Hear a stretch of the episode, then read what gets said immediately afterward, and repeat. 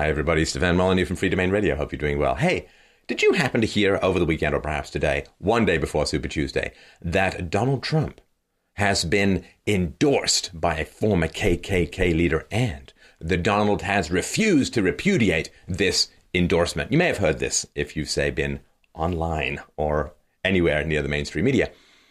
Are facts. They are such stubborn things. Let's actually find out what happened. So, according to the media, Donald Trump is trying to clean up a racially charged controversy Monday after he refused to disavow former Ku Klux Klan Grand Wizard David Duke over the weekend.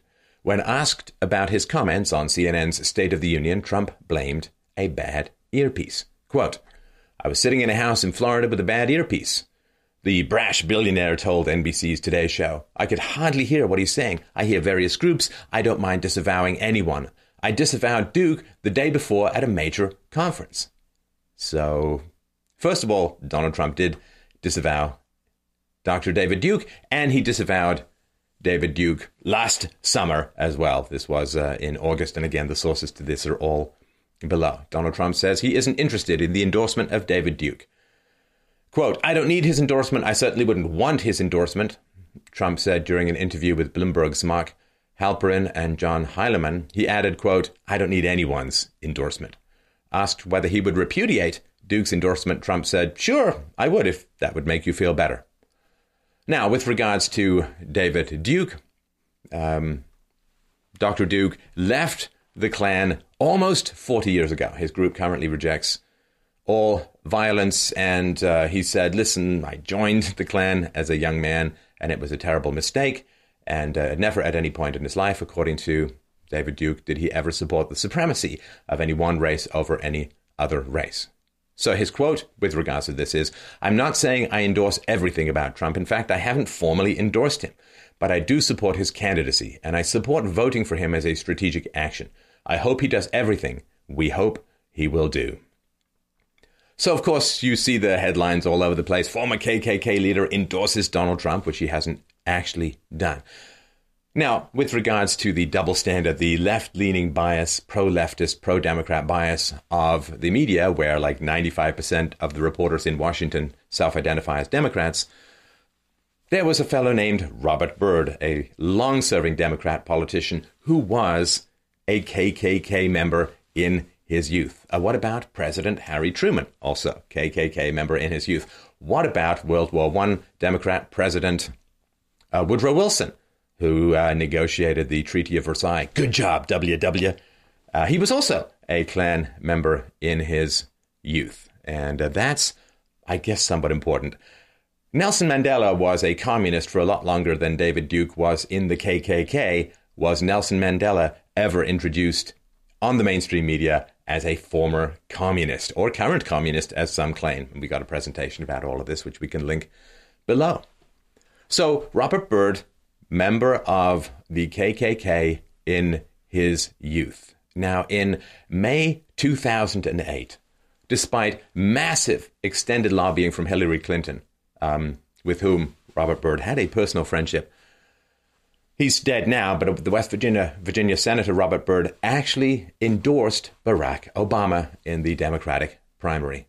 Uh, that's uh, four days after his state had voted overwhelmingly for Clinton. So here we have a mainstream politician who is endorsed by a former member of the KKK. Was Barack Obama ever asked to disavow the endorsement of a former KKK member?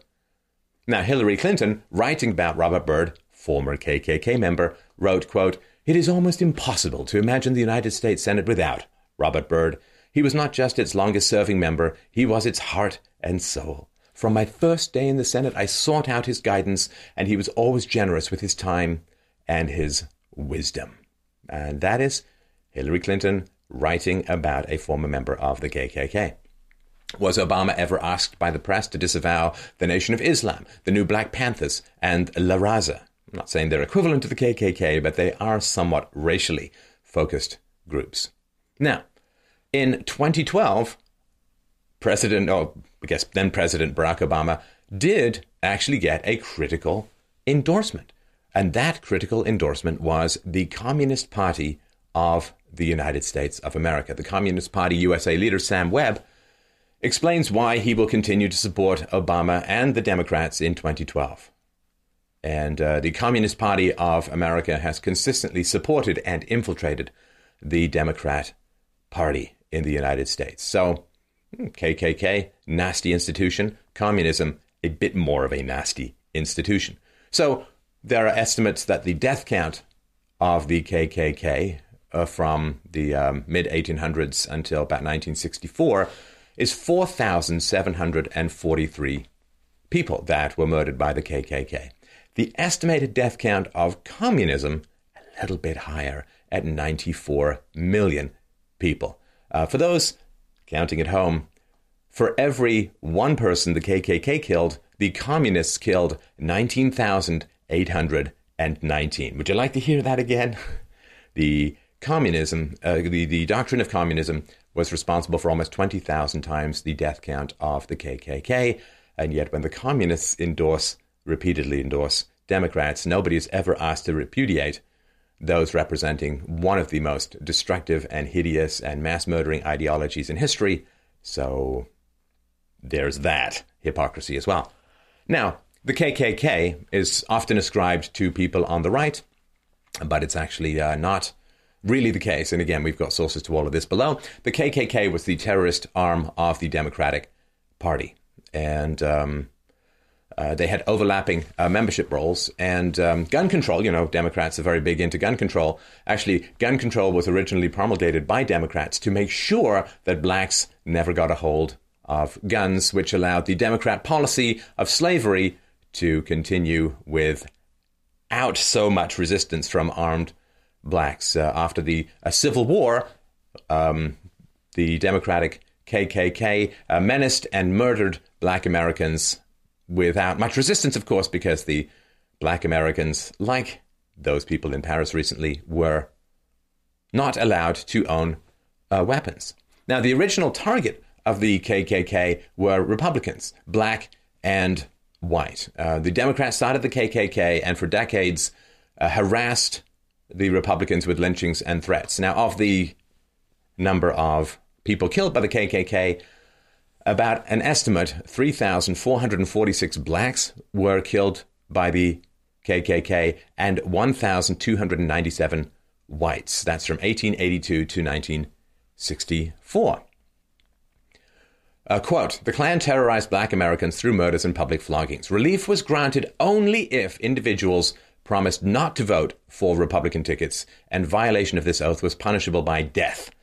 Since the Klan targeted Republicans in general, it did not limit its violence simply to black Republicans.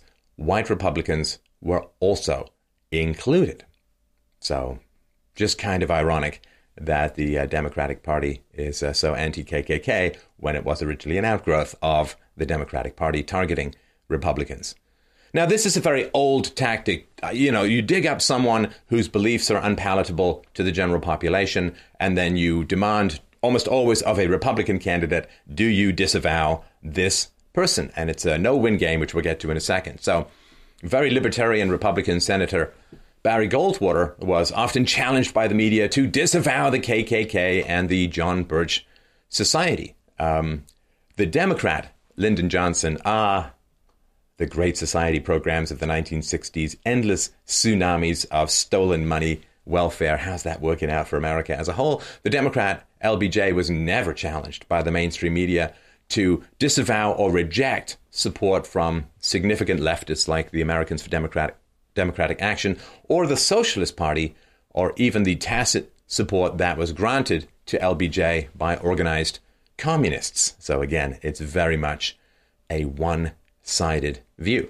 Ronald Reagan was repeatedly asked to denounce the KKK, and uh, he did so.